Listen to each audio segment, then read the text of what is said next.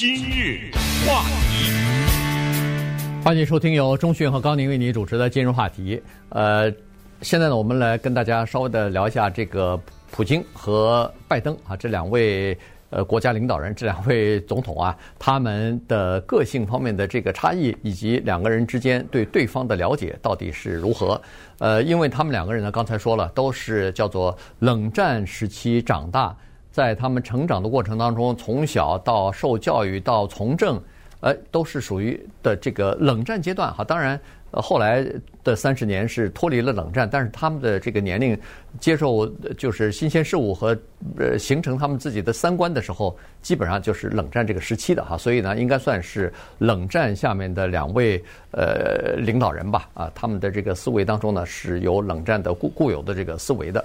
那呃，据呃，拜登在他的回忆录当中说呢，说，呃，十多年前啊，他在莫斯科去啊参加一次会议，当时呃，拜登还是克格克格勃的一位官员呢。呃，不是拜登啊，呃，啊，不是这个普京，还是克格勃的一个官员呢啊。这个拜登当时一边跟普京握手的时候，一边就对他说啊，说我看着你的眼睛，但是。我不认为你有灵魂。我不相信这句话，胡说八道。这是呃，这句话说实话是在他编的了。这个呃，对，应应呃，现在当然没有人能够证实 这是个真的啊，因为这是两个人之间在握手的时候说的话。只有一种情况下有可能就是笑嘻嘻的开玩笑，可能对他，我相信他是笑嘻嘻的，因为普京听了这这句话以后笑了，笑了以后回答了他一句说：“我们。”互相都很了解啊，我觉得这等于我们中文的彼此彼此，哎，就是彼此彼此的这个意思哈。所以，呃，那好了，我们就看看这次的这个俄罗斯入侵乌克兰的这个战争打响之后呢，实际上也是美国和俄罗斯的一次较量啊。尽管不是在这两个国家的领土上，但实际上等于是隔空交战了。那么就看这两位领导人他们之间的这个相互之间的了解，以及他们两个人相互之间的预测和最终的盘算哈，最终的算计。因为这两个领导人，很多人大概百万人的命运，可能也就是在这两个人领导领导人的这个一念之间，就决定了。百万人的命运到底是如何了？闹不好千万呢。如果你要把经济算成都上亿人，全球都受他们的一个决定的影响。所以，一个国家的领导人，在关键时刻，他在历史上所扮演的角色，对普通的老百姓是多么大的影响啊！那一百多万，或者说预计的一百多万的难民，没有这个事儿会逃吗？对，对不对？那个被打死的几千个士兵什么的，没有这事儿会死吗？他们都有正常的生活。但是，不管你用大的国际秩序和体制，还是国家来说，最终还要集中在个人身上。咱们就说是两个人吧，可能再把泽连斯基算进来三个吧，对不对？就集中在这么两三个人的身上。哦，首先我们来看拜登，拜登呢是一九四二年十一月二十号出生的，掐指一算，对，应该是属马。然后，普廷呢是一九五二年十月七号生的。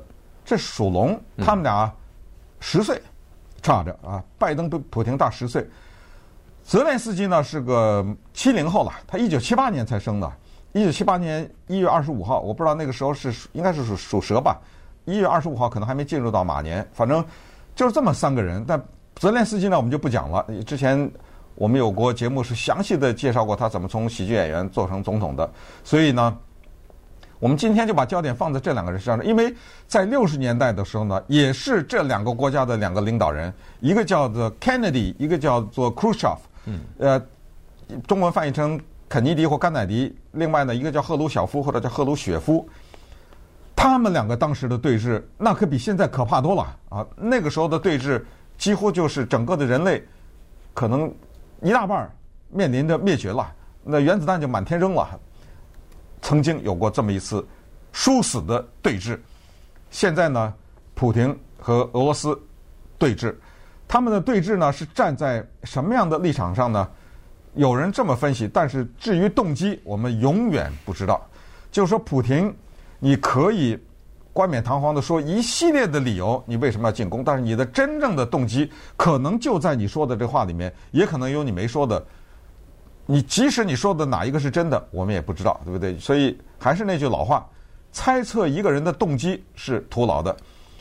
那么他快七十岁了，普廷，有人说他要立德，对不对？啊、呃，在我晚年的时候，或者在我即将离任的时候呢，呃，将来青史留名，是我任内收复了失地，把乌克兰给拿回来了。这是不是他的动机？反正他自己没说，对不对？他没说是这个原因。那么拜登呢？就是想利用这个机会，也是啊，外面种种的猜测是说，哎呀，在国内的支持率又低了，对不对？呃，经济又没弄好了，疫情啊，什么通货膨胀，哎，我搞他一下，我利用大面积的制裁俄罗斯呢，树立一些威望啊，等等。如果这两个是真的的话，这不是都是很自私的嘛？这是肯定是不对的嘛，对不对？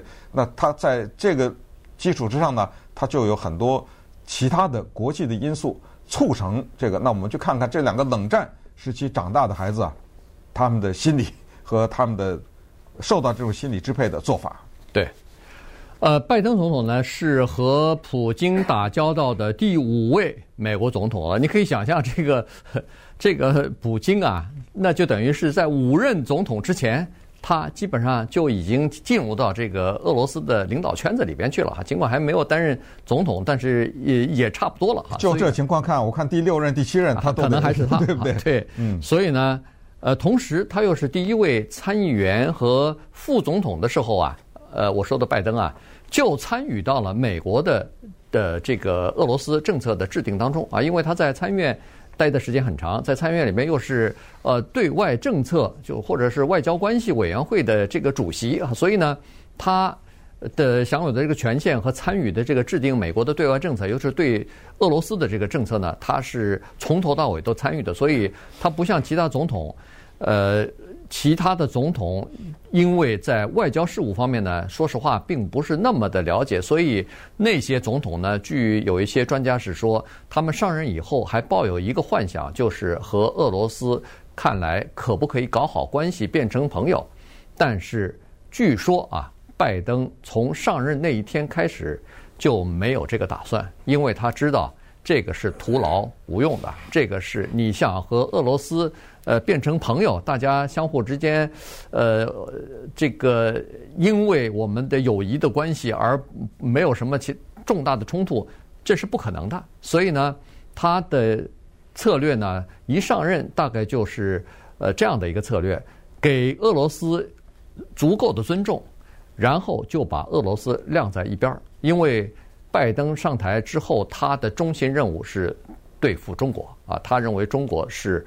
呃，当然不是他，是他周围的很多的这个幕僚，包括情报机构啊什么的。呃，从川普开始了，对不对？嗯，就认为中国可能目呃未来是美国最大的挑战吧。所以呢，他想把更多的时间和精力啊，呃，包括资源用在对付中国的身上。这个我们也可以看到，在乌克兰的这个战争之前，说实话，确实啊，他呃美国的总体的这个战略是向东转移的，是向这个呃对付中国的，但没有想到。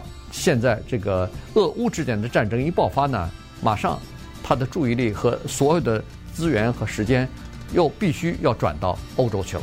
对，两个人的个性，一个是外露哈，一个是叫做怀恨在心呐，对不对？呃，那普廷的满肚子的仇恨是从何而来？是整个的什么样的环境改变了他对美国的认识？我是说普亭这个人哈。叶利钦等等这些人又扮演了什么样的角色？那么稍等会儿我们再进一步的看一下。今日话题，欢迎继续收听由中讯和高宁为你主持的今日话题。这段时间我们来分析一下这个普京和拜登啊，这两位总统啊，他们是在不同的体制之下长大的，但是都是冷战时期呃受的教育成长起来的呃政治领导人哈。这个普京是。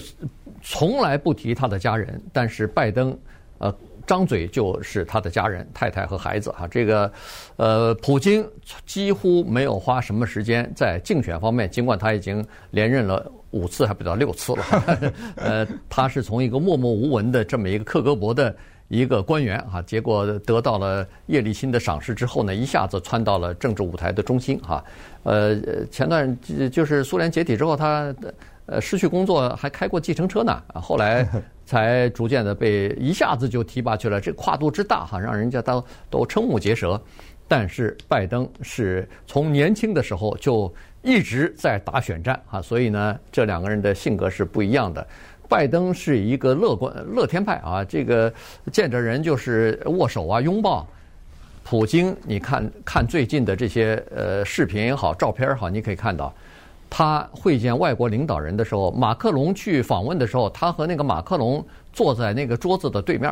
那个桌子恨不得有半个足球场那么大，呃，一个人坐在一头。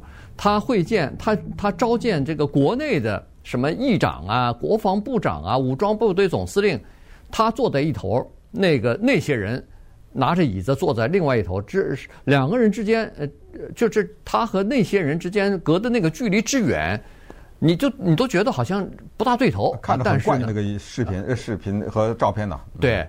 哇，这个简直就是说，他是你就可以看得出来，从这个上头，你就可以看得出他的这个性格，这是一个生性多疑，这是一个对别人极端不信任的人。嗯，同时呢，是一个喜欢光膀子的人啊。对，这个是他留给人们的一个深刻的印象哈。大概想用他那些当年做过什么摔跤啊什么那剩下的那点肌肉来显示他的国家的强大吧。不管怎么说呢。冷战的终结，让冷战的孩子拜登呢是站在了胜利者的一方，让冷战的孩子普廷呢站在了失败者的一方。对于普廷来说呢，冷战的终结是整个俄罗斯的灾难。一九九一年，相继的那些国家从他的苏联的“联”这个字，对不对？嗯，字当中分出去就不连了嘛，对不对？分出去，他也认为这是一个国家的灾难。他一直在静静的等候一个时机。那么这个时机呢，就被他等到了，就是现在的美国的大分裂。他看到了欧洲很多国家有自己的利益，看到了美国国内在大大小小的问题上出现了史无前例的大的对峙。和分崩离析，他看到了这个，他看到了任何一个总统都是摇摇欲坠，不管是川普还是拜登，都是这样，摇摇欲坠哈，都是不受民众的欢迎。你知道，不管是拜登还是川普当总统期间，民间都流传一句话，这句话以前听的不多啊，叫叫做 “He's not my president”。嗯，那听没听过这句话？对不对？我不认，我不认为，我我不承认他是我们的总统，所以在。这种情况之下呢，我们看一看普京的轨迹，就是他曾经亲美过，尤其是九一一之后，他跟小布什有过明确的表达，就是我们联合一起来打击恐怖主义，因为他有车臣问题啊。对，这俄罗斯多复杂，这个他还有个车臣的问题，要打击这个恐怖主义，他居然跟小布什说，欢迎你们美国派兵。驻扎在我们波罗的海国家，呃，所谓的波罗的海国家，大家可能听过这个概念，它基本上是指的那三个啊，就是拉脱维亚、立陶宛和那个爱沙尼亚，呃，就这，希望他们加入北约。注意，这个都是有案可稽的，对不对？普廷说的，希望他们加入北约，所以那是跟小布什呃密约，但是后来发生了变化了。一会儿橘色革命，一会儿玫瑰革命，知道吗？这些国家一造反，把亲他的那些总统啊什么赶走了，他立刻意识到，哦，这些民主运动叫做外国势力干预，不行了，对，得出手了。这都是美国在背后策划和推动的，所以呢，他认为说，哦。口头上或者表面上你是跟我，呃，这个称兄道弟，呃，变成朋友，但背背后踢我一脚，呃，捅我一刀啊，这不行哈。这个，呃，刚才说格鲁吉亚，呃，那个颜色革命啊，然后他不是就那个嘛？在二零零八年的时候，就在格鲁吉亚打了一场战争，结果弄出一个南奥，呃，那叫什么南。奥奥地啊，奥什么奥什么国啊？奥德萨还是什么？不，不是奥德萨。奥奥德地啊，还是什么的？这个一个小小的呃国家，让它独立出来了哈。然后在二零一四年，它呃把这个克里米亚给吞并了。呃，尤其是在二零一一年的时候，在俄罗斯呃反对派呃非常的活跃啊，那个时候，然后在街上出现了大规模的反对普廷的这个游行啊什么的。后来他一直怀疑说这个是美国策动的，尤其是美国的一个政治人物叫做 呃这个哎喜来利克林顿策动的，所以他在把这口气憋着呢，到二零一六年的时候。他就暗指，就是暗地里指挥这个俄俄罗斯的这方面的人员，呃，不是就就是干干预了美国的总统大选，让这个喜来利没有办法当选嘛？他宁可让这个就把他那些 email 什么全公布了。哎，对对对，所以呢，呃，就是为了报复那个二零一一年呃对他的这个抗议活动啊什么的，他认为是喜来利在背后策划的。所以你看这。两个领导人也好，这美国跟俄罗斯两个国家也好，实际上就是说你争我夺、明里暗里的时候，已经不知道多少年了啊。从，呃，其实二战是站在一起一一起抗击纳粹德国，但实际上两个阵营当中还是有很多的很大的差异的。二战一结束，马上冷战又开始哈，所以在这个乌克兰的问题上也是这样子，也实际上是两个不同的意识形态，两个不同的。世界观和两个不同的社会秩序，呃，世界秩序的呃一场交战啊，就看在这场战争当中谁可以获胜了。